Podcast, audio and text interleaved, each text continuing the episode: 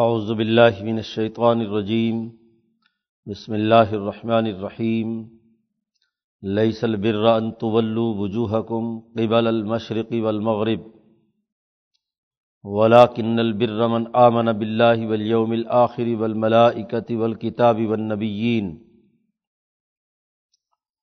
وآت المال على حبه ذوي القربى واليتامى والمساكين وابن السبيل والسائلين وفي الرقاب وأقام الصلاة وآت الزكاة والموفون بعهدهم إذا عاهدوا والصابرين في البأساء والضراء وحين البأس اولائک الذین صدقوا و اولائک هم المتقون صدق اللہ العظیم انسانیت کی ترقی کے اصول نبی اکرم صلی اللہ علیہ وسلم کے ذریعے سے اس کتاب مقدس کے ذریعے سے بیان کیے جا رہے ہیں۔ فرد کی تعمیر شخصیت کے لیے جو بنیادی اثاثی اصول تھے، پہلے چار وہ بیان کیے۔ ذکر اللہ اللہ کا شکر اور اس پر صبر و استقامت سے مدد اور نماز سے اس پر استعانت۔ اور پھر عقل و شرب سے متعلق جو بنیادی امور ہے کہ حلال طیباً پاکیزہ اور حلال رزق کھانے کا حکم دیا گیا۔ چھ باتیں پیچھے بیان کی ہیں، اور یہ ابتدائی درجے کے جو اجتماعیت ہے، اس کے ہر شخص پر لازمی اور ضروری ہے انسانیت کی اجتماعیت کا صرف ابتدائی اور پہلا درجہ ہی نہیں ہوتا۔ اس کا ایک قومی اور بین الاقوامی درجہ بھی ہوتا ہے۔ صرف ارتفاق اول تک یا ثانی تک چیزیں محدود نہیں رہتی۔ آگے بڑھ کر ارتفاق ثانی اور ثالث تک انسانی سوسائٹی ارتقا پذیر ہوتی ہے۔ اور پھر اس سے آگے بڑھ کر بین الاقوامی سطح کے بہت سے ممالک اور علاقے مل کر بین الاقوامی اجتماعیت قائم کرتے ہیں۔ لیکن بین الاقوامی اجتماعیت کے لیے یہ ضروری ہے کہ پہلے قومی سطح کی اجتماعیت درست خطوط پر استوار ہو۔ اب اس درمیانے درجے کی اجتماعیت کے لیے قومی نظام کے لیے کن اصولوں کی ضرورت ہے؟ کیا قواعد و ضوابط ہیں اس کے؟ قوانین کون سے ہیں؟ یہ بحث یہاں سے شروع ہوتی ہے ایک سو ستہتر نمبر آیت سے اور دو سو چون نمبر آیت تک۔ تقریباً یہ پونا پارا ہے۔ یہ پارا ختم ہو جاتا ہے، اگلا پارا بھی شروع ہو جاتا ہے۔ آیت الکرسی سے پہلے تک۔ قرآن حکیم نے قومی تیسرے درجے کا اور دوسرے درجے کے نظام سے جو متعلق امور ہیں، ان کے اصول و ضوابط یہاں حکمت کے طریقۂ کار کے تحت بیان کیے ہیں۔ یہاں مولانا سندھی رحمۃ اللہ علیہ نے ایک اہم بات فرمائی ہے کہ جب سے مسلمانوں پر زوال آیا ہے، دو ڈھائی سو سال سے تو وہ اسلام کو جو انسانیت کے سامنے پیش کرتے ہیں، یا تو بالکل ابتدائی اجتماعیت دیہاتی زندگی کے تناظر میں پیش کرتے ہیں۔ کہ گاؤں دیہات میں ابتدائی ارتفاق کے تحت انسان کو کیسے گزر بسر کرنی چاہیے۔ زہد و تقوا کے عنوان سے، سلوک کے عنوان سے بالکل انتہائی سادہ معاشرت جو صرف ابتدائی دیہاتوں کی ہوتی ہے۔ قرآن حکیم کی آیات کی تشریح و تفصیل اس تناظر میں کرتے ہیں۔ دوسرے کچھ لوگوں کو جوش چڑھتا ہے تو وہ بین الاقوامی غلبہ جب انگریز کا دیکھتے ہیں تو پھر مسلمانوں کی جو بین الاقوامی حکومتیں بالخصوص مدینہ منورہ اور مکہ مکرمہ کے بعد جو سلطنتیں اور بادشاہتیں دمشق میں، اندلس میں قائم ہوئی ہیں یا بغداد میں، ان کا تذکرہ کرتے ہیں کہ اسلام غالب ہوا، خلافت عثمانیہ کے غلبے کا تذکرہ کرتے ہیں۔ دوسری انتہا پہ پہنچ جاتے ہیں۔ خود اس وقت ذلت کی حالت میں ہے، پستی کی حالت میں ہے۔ صرف یورپ کے غلبے کو دیکھ کر مقابلے کے لیے بجائے خود کچھ کرنے کے، ماضی کی اپنی سلطنتوں کا تذکرہ کرتے ہیں کہ ہم نے جی پوری دنیا پہ حکمرانی کی ہے، ہم نے گھوڑے دوڑائے ہیں، نیل سے لے کر تابخا کے کاشغر ہم نے یہ کیا ہے، ہم نے وہ کیا ہے۔ حالانکہ اول تو وہ ماضی کی تاریخ ہے۔ دوسرا یہ کہ وہاں اس شخصی حکومتوں کے دور میں کوئی ایسا آئیڈیل قرآن نقطۂ نظر سے نظام موجود اعلیٰ درجے کا نہیں تھا۔ وہ ملوکیت اور بادشاہت کا دور ہے اس میں بہت سی خرابیاں بھی ساتھ ساتھ شامل تھیں۔ یعنی تعیشات اور دولت پرستی جس کی قرآن حکیم مذمت کرتا ہے۔ وہ امراض بھی ان کے اندر موجود تھے وہ اب اسلام کے جذبے میں ان کی ان خرابیوں کو بھی اپنانے کے لیے تیار ہو جاتے ہیں کہ یہ بھی اسلام کی کوئی تعلیم ہے۔ سرمایہ داری کی حمایت میں ان ماضی کے حکمرانوں کے سرمایہ پرستانہ رویوں کو اسلام کے نام پر پیش کیا جاتا ہے۔ اور یورپ کی سرمایہ داری کہ جو غلبے کی حالت ہے، اس کو اپنی ماضی کی سرمایہ داری کے ساتھ جوڑنے کی کوشش کرتے ہیں کہ ہم بھی تو ایک زمانے میں ایسے تھے۔ یا کچھ لوگ یہ تاثر دیتے ہیں کہ ہم نے بھی تو اپنے غلبے کے زمانے میں یہی کچھ کیا، دوسرے ملکوں کے وسائل لوٹے، یہ کیا، وہ کیا۔ تو آج اگر یورپ اور امریکہ کی باری ہے تو پھر اب پریشان ہونے کی کیا بات ہے؟ اب زمانہ بدل گیا۔ اب اس دور کے لٹیرے ہیں تو پھر کیا ہوا؟ ہم مسلمان بھی تو لٹیرے رہے ہیں۔ فلانا جو ہے وہ ہندوستان سے فلانی چیز لوٹ گیا، فلانا یہ کر گیا، وہ کر گیا کس سے کہانیاں سناتے ہیں۔ تو یا پستی کی انتہا پر مذہبی طبقہ اسلام کی تشریح کرتا ہے، یا تعیشات پر مبنی سرمایہ پرستی کی بنیاد پر اسلام کا تعارف کراتا ہے۔ جبکہ قرآن حکیم کی جو اصل تعلیمات ہیں، وہ رفاہیت متوسطہ ہے درمیانے درجے کا نظام قائم کرنا ہے۔ حکمت کے اصول پر انسانی ضرورتوں کے تناظر میں انسانی ضرورتوں کو پورا کرنے کا نظام بنانا ہے۔ اور مولانا سندھی کہتے ہیں، اس کے لیے میں نے چودہ سو سال کی مسلمانوں کے مفکروں کی تاریخ کنگھالی ہے۔ تو مجھے امام شاہ ولی اللہ کے علاوہ ایسا جامع شخصیت اکا دکا ہی نظر آئی ہے فقہا اور محققین میں کہ جنہوں نے اس بات کو پوائنٹ آؤٹ کیا ہے۔ شاہ صاحب یہ بات واضح طور پر بیان کرتے ہیں کہ قرآن حکیم کے نزول کا مقصد کیسر و کسرا کی شکل۔ کیسریت اور کسرویت یا شہنشاہیت۔ اجارہ داریوں پر مبنی سرمایہ داری کی مذمت اور اس کا نظام توڑنا ہے۔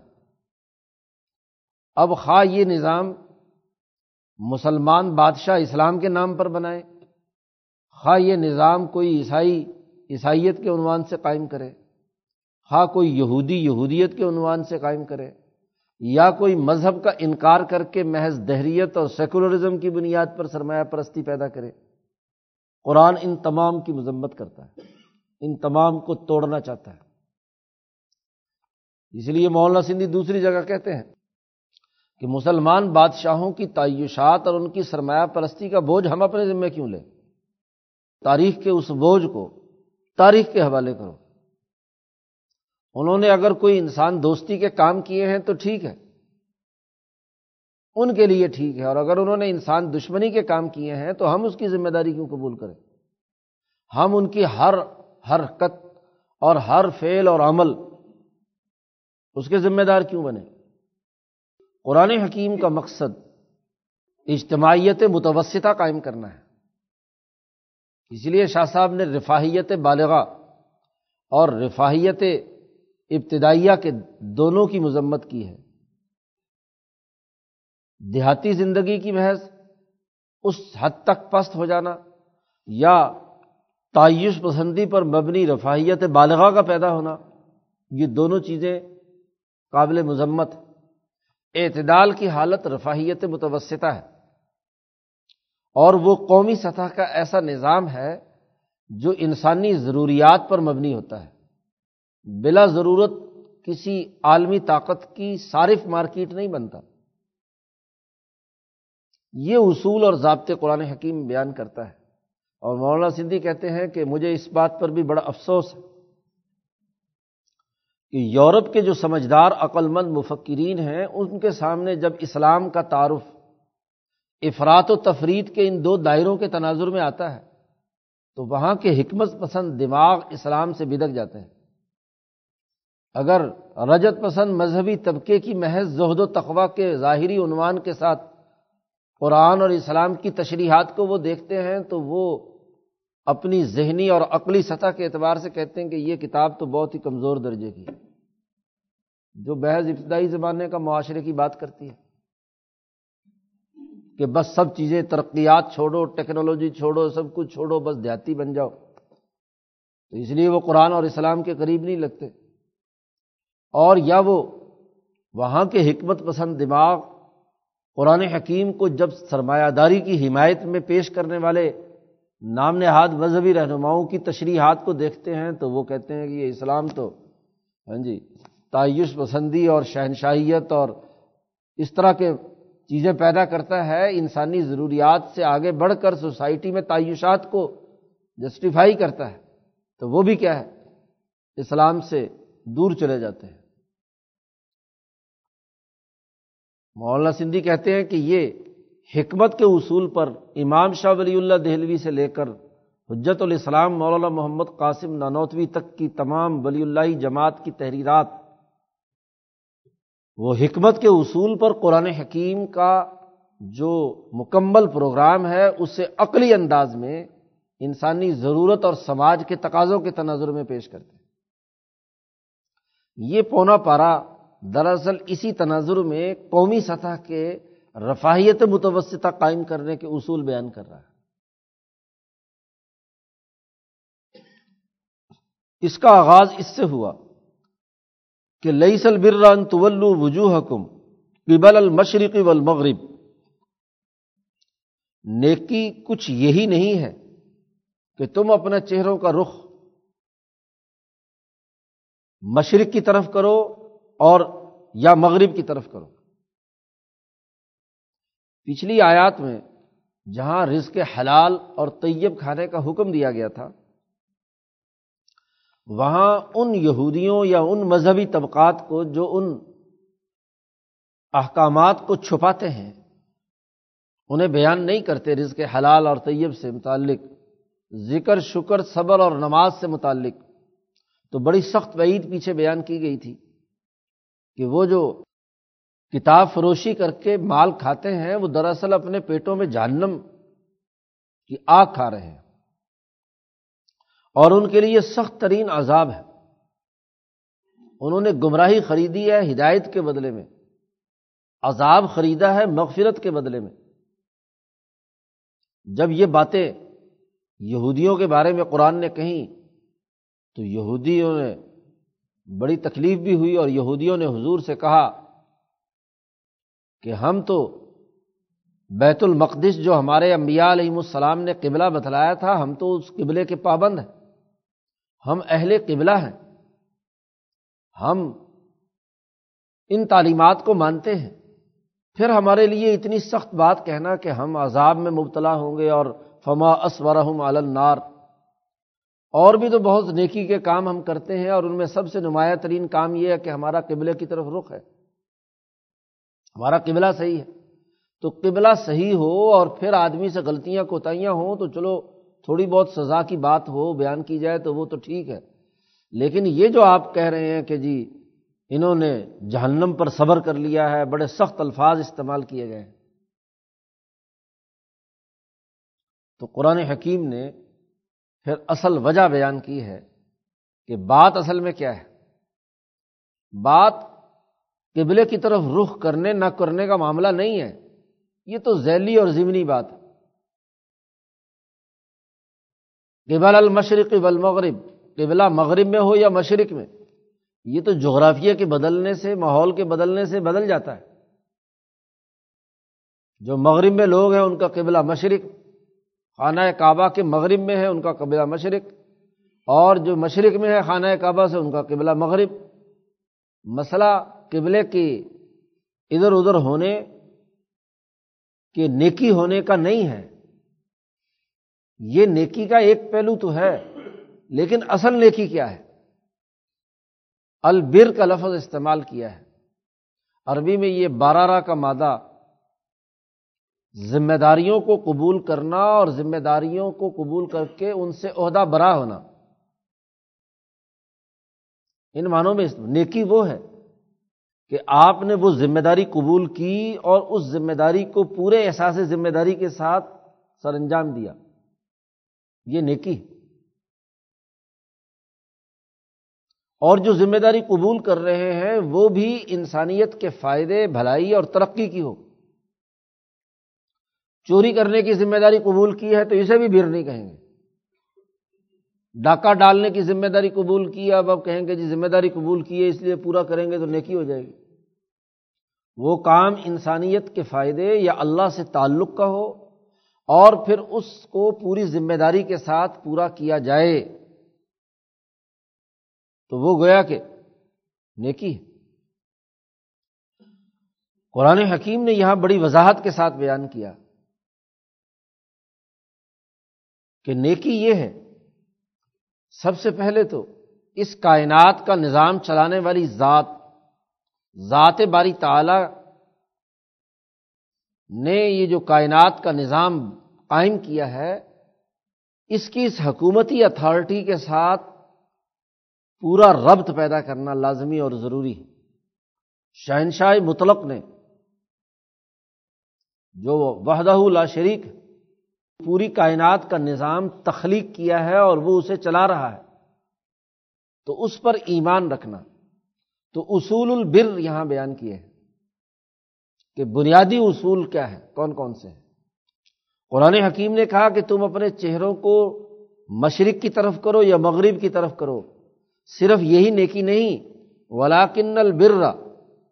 لیکن بر اور نیکی یہ ہے سب سے پہلے، من آمن بلّہ جو اللہ وعدہ لا شریک پر ایمان رکھتا ہے۔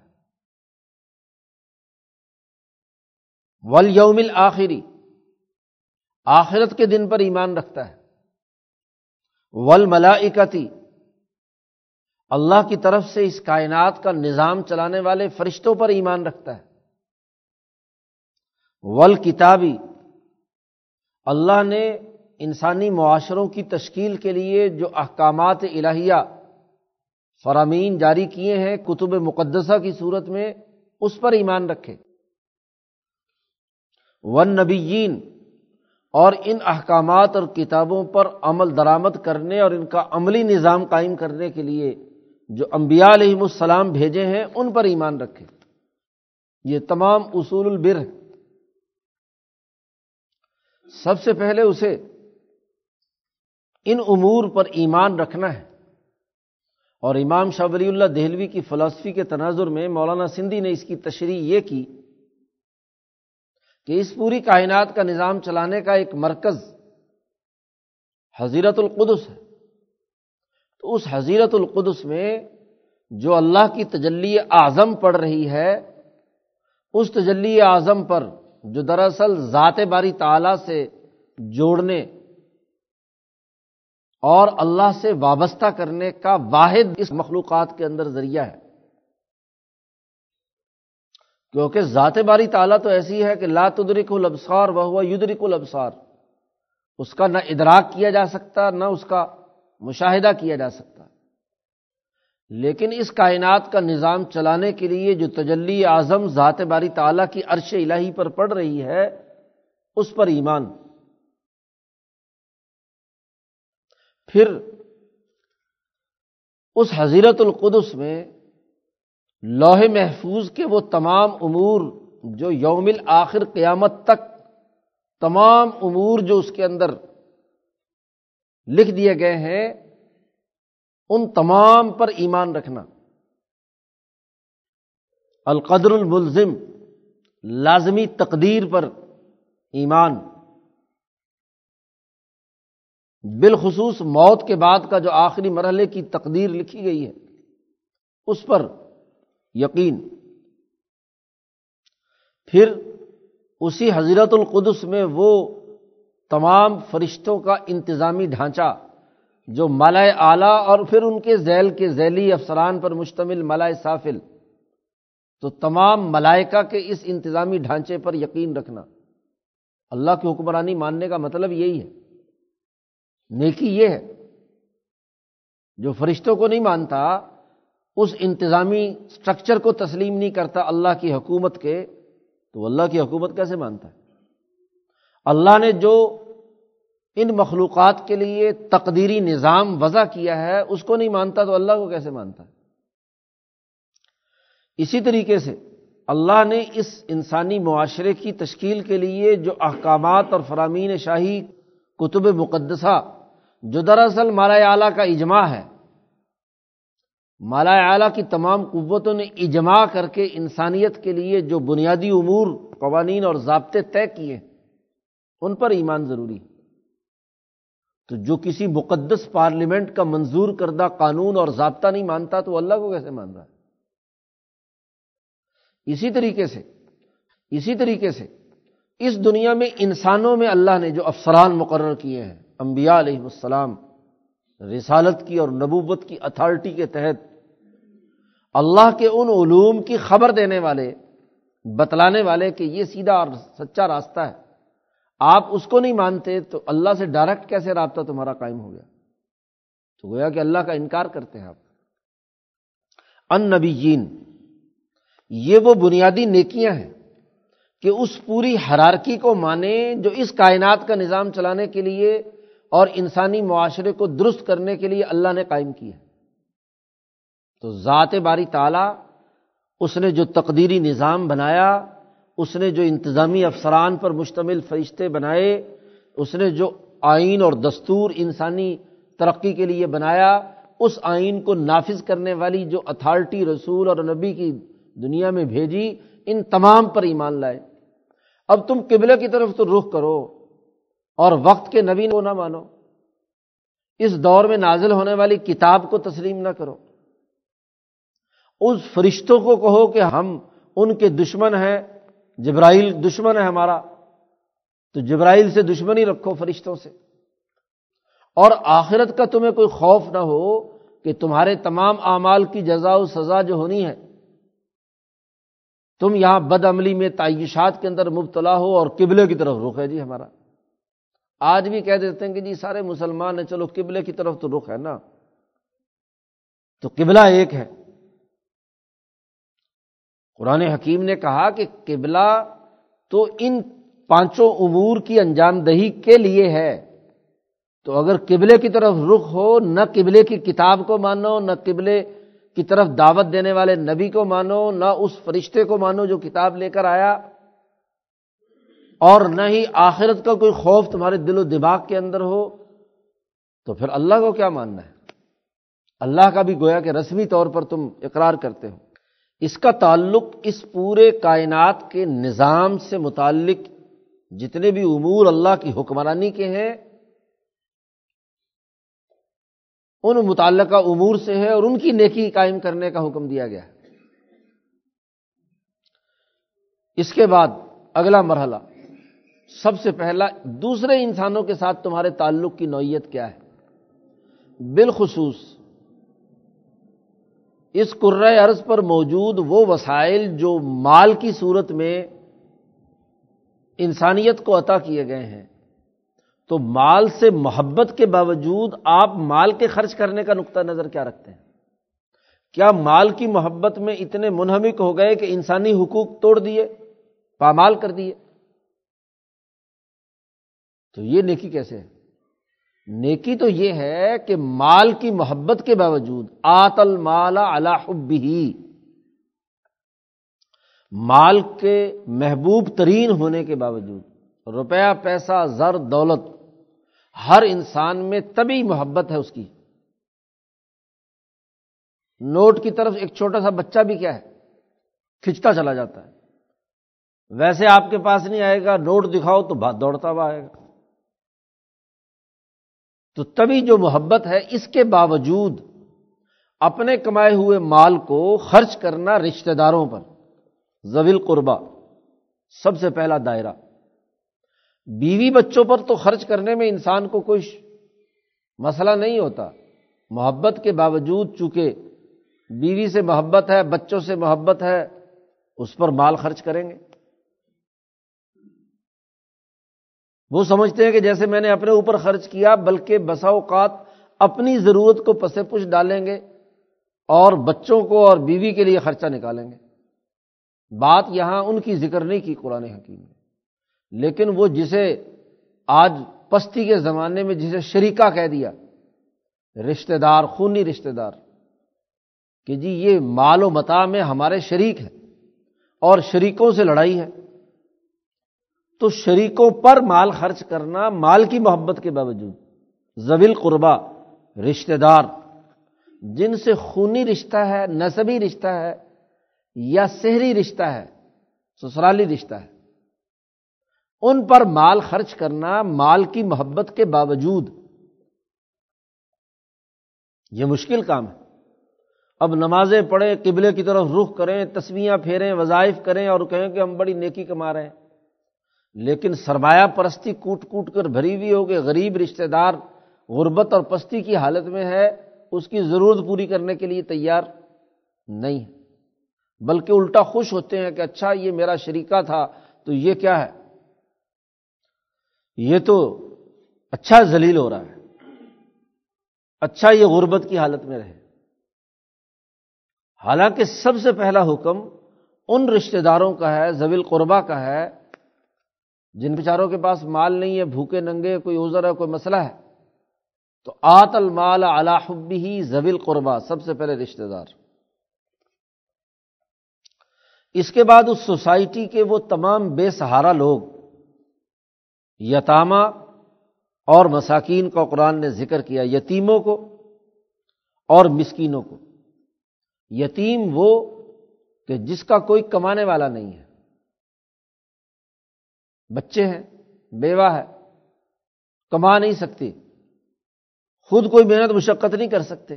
اور ان کی پرورش کرنے والا، ان کا جو سرپرست تھا، وہ فوت ہو گیا۔ وہ یتیم ہے، اس لیے نابالغ بچہ یتیم ہوتا ہے۔ جب بالغ ہو گیا، تو وہ تو بہت سارے یتیم پھرتے ہیں۔ کس کے اباؤ اجداد زندہ ہے سارے یتیم ہی ہو جائیں گے پھر تو۔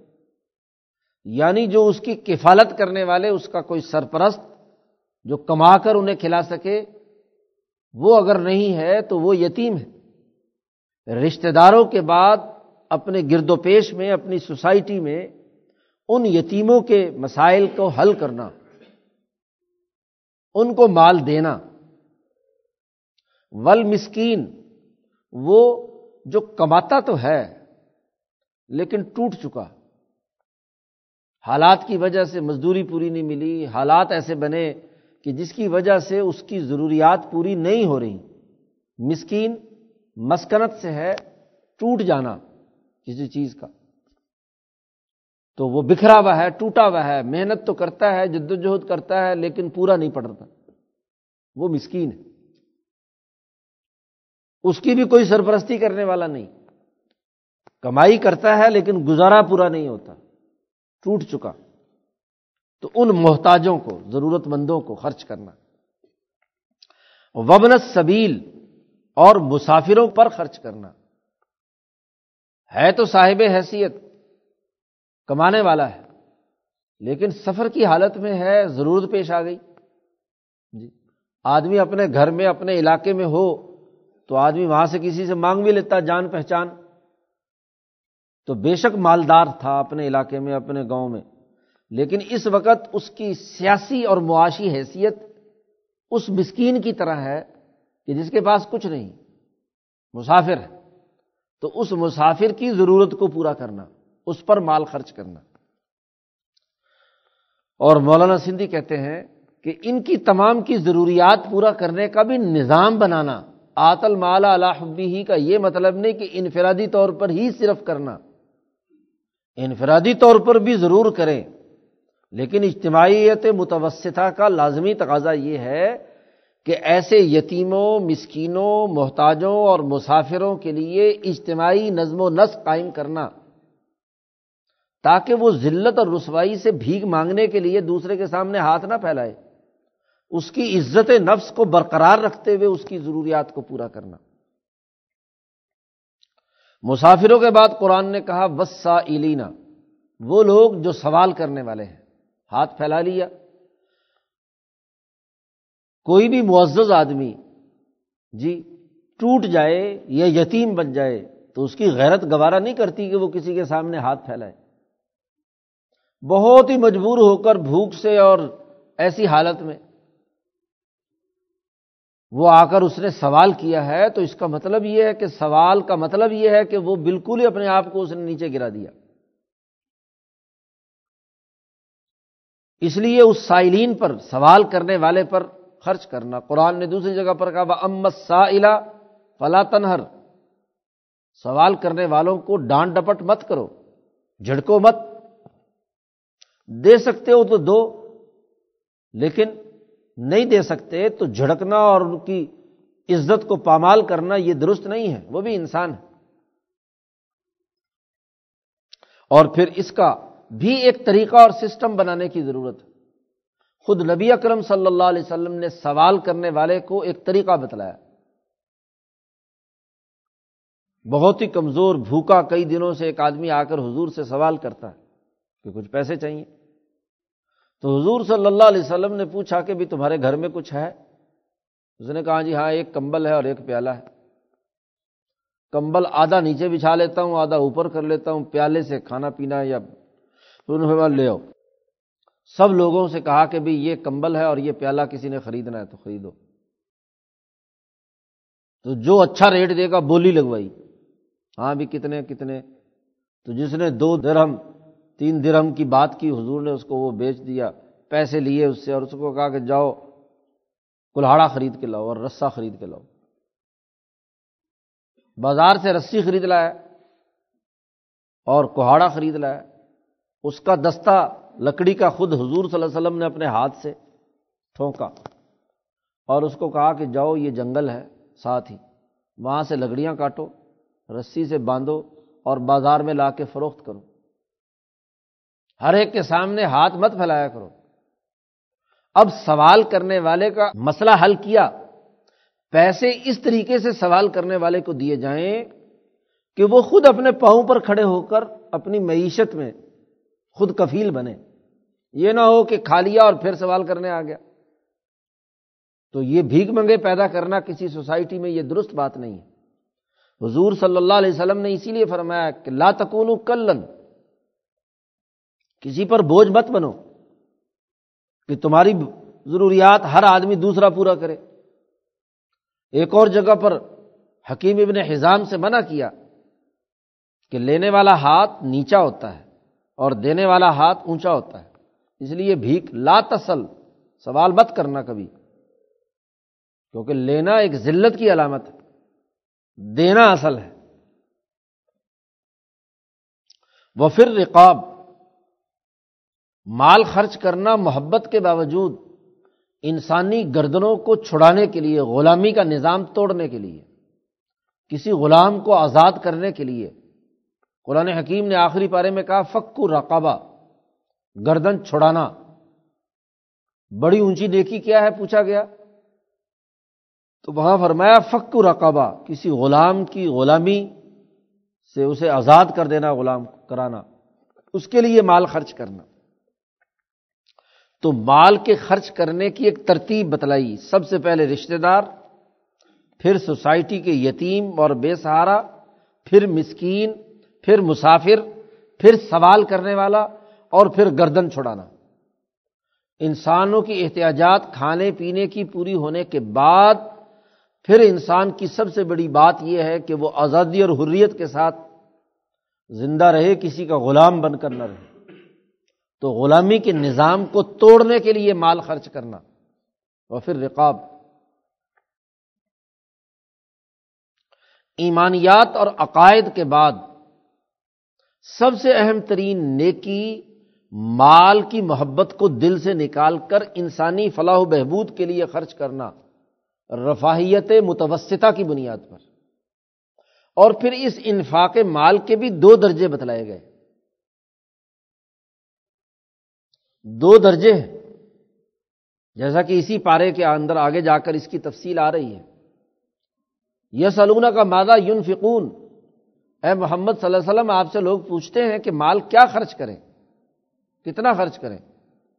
تو وہاں ایک جگہ پر کہا، قل العفو، جو تمہاری ضرورت سے زائد ہے، سب خرچ کر دو۔ اگر سوسائٹی میں یہ مصارف موجود ہیں رشتے دار بھوکے ننگے ہیں، یتیم ہیں، مسکین ہیں، مسافر ہیں، سوال کرنے والے محتاج ہیں، غلام ہیں، غلامی کا یہ ماحول چاروں طرف ہے۔ تو اپنی ضرورت کی تمام چیزیں ضرورت پورا کرنے کے بعد فالتو چیزیں خرچ کر دو۔ یہ انفاق مال کی پہلی صورت ہے۔ کسی پسماندہ معاشرے کی اجتماعیت کو ترقی دینے کے لیے ہر آدمی اپنے ضرورت سے زائد مال اللہ کے راستے میں دے دے۔ اور اس کا اعلیٰ ترین نمونہ ابو بکر صدیق رضی اللہ تعالیٰ عنہ کی ذات رہی ہے۔ جنہوں نے ہمیشہ اپنی ضرورت سے زائد مال انسانیت پر خرچ کیا۔ گھر میں کبھی جمع نہیں کیا۔ عمر فاروق کی رہی ہے، عثمان غنی کی رہی ہے۔ تو انفاق کا پہلا درجہ یہ ہے۔ لیکن جب سوسائٹی میں اس طرح کی پسماندگی نہ رہے، ایک نظام درست بن جائے، تو پھر انفاق کی دوسری قسم ہے، دوسرا درجہ ہے۔ اور وہ زکوٰۃ ہے کہ ڈھائی فیصد تو ہر حال میں دینی ہے۔ چاہے سوسائٹی میں تمام لوگوں کی غربت ختم بھی ہو گئی ہو، تب بھی بیت المال میں ہر آدمی کو اپنا مال کا ڈھائی فیصد ضرور دینا ہے۔ مولانا سندھی کہتے ہیں کہ یہاں آتل مالا اللہ حبی ہی کے بارے میں بعض مفسرین یہ کہہ رہے تھے کہ زکوٰۃ کا اس میں ذکر ہے۔ حضرت نے فرمایا کہ اگر زکوٰۃ کا ذکر یہاں ہوتا تو آگے جا کر آتس زکات کا کیا مطلب ہے؟ آگے پھر کہا جا رہا اقامت سلاتا و آتس زکاتا یہ الگ سے زکوٰۃ کا الگ سے تذکرہ آ رہا ہے۔ تو یہاں کہاں سے زکوٰۃ آ گئی؟ یہاں تو سوسائٹی کی اگر ایسی حالت ہے کہ جہاں غربت ہے، افلاس ہے، غلامی ہے، پستی ہے، انسانی مسائل حل نہیں ہو رہے وہاں تو کہا جا رہا ہے، آت المالا الحبی ہی ضرورت پوری ہونے کے بعد جو زائد مال بچا ہوا ہے، اس کی محبت ہوتی ہے انسان کے پاس۔ تو اس محبت کے باوجود ضرورت مند آ گیا تو ضرورت مند کی ضرورت پوری کرو۔ ان مصارف پر خرچ کرو۔ یہ کل العف کے دائرے میں ہے۔ اور جب معاشرہ درست ہو گیا، تمام لوگوں کی ضروریات اور مسائل حل ہو رہے ہیں تو پھر اسی پارے کی جو اس کے بعد ایک آیت آ رہی ہے یس الون کا مادہ یون فکون کیا خرچ کریں؟ تو وہاں کہا گیا، ما انفقتم من خیرن جو بھی خیر کی بات خرچ کر دو جتنا بھی، اور جتنے سے مراد یہاں زکوٰۃ تو ہر حال میں ہے، ڈھائی فیصد۔ اور ڈھائی فیصد سے زائد من خیرن، جتنا بھی زائد خرچ کر دو۔ والدین پر عزیز و اقارب پر رشتے داروں پر۔ تو عقائد یعنی کائنات کے پورے نظام پر اللہ سے لے کر انبیاء پر ایمانیات کے بعد، جو سب سے پہلی اہم ترین بات انسانی سوسائٹی کی اجتماعیت کے لیے ہے، وہ مال کا رفاہیت متوسطہ کے مطابق تمام لوگوں کی ضروریات کو پورا کرنے کا نظام بنانا، کہ اس سوسائٹی میں رشتہ دار کوئی بھوکا نہ رہے، یتیم اور مسکین اور غریب اور مسافر، ان کی ضروریات اور احتیاجات پوری ہوتی ہوں۔ سوال کرنے والوں کی ہوں، گردنیں آزاد کرانے، کسی قوم کو غلامی سے نجات دلانے کے لیے اس کے وسائل خرچ ہوتے ہوں۔ جیسے حضرت عثمان کے وسائل خرچ ہو رہے ہیں۔ ہاں جی قوموں کو آزادی دلانے کے لیے، جہاد کے لیے، غزوہ تبوک کے لیے، باقی ہاں جی معاملات کے لیے۔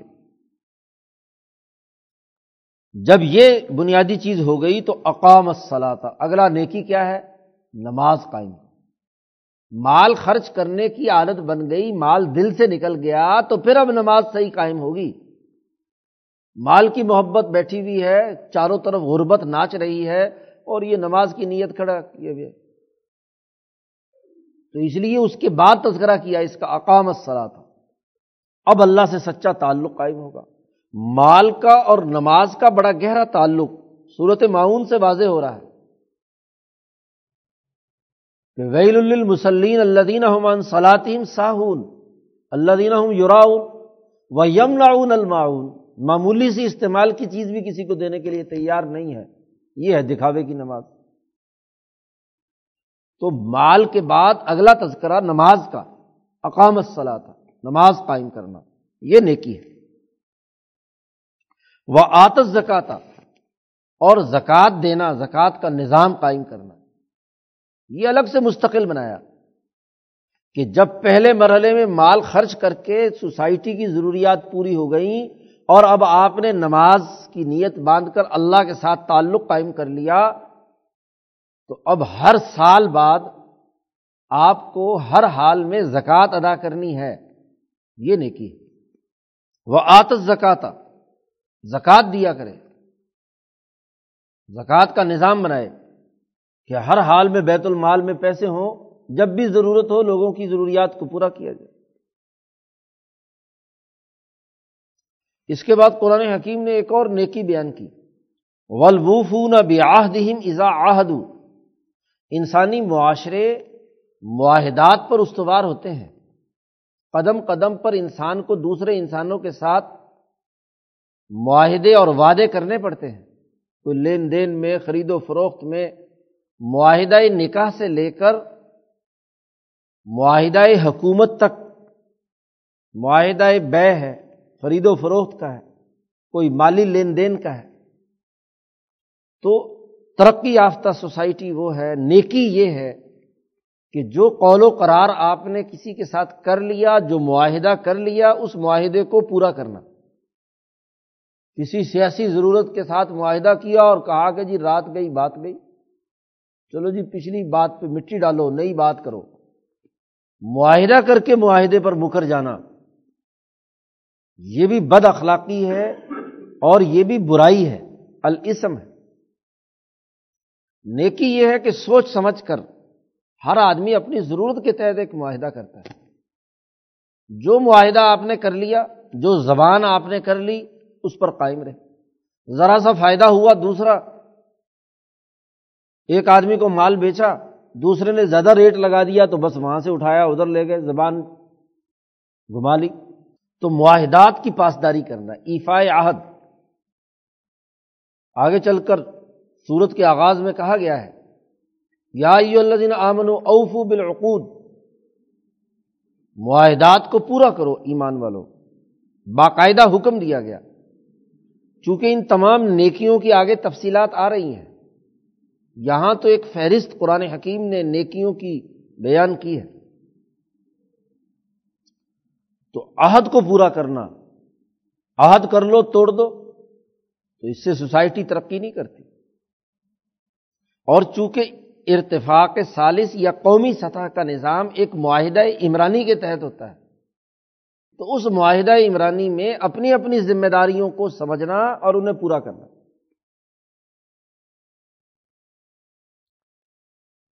لیکن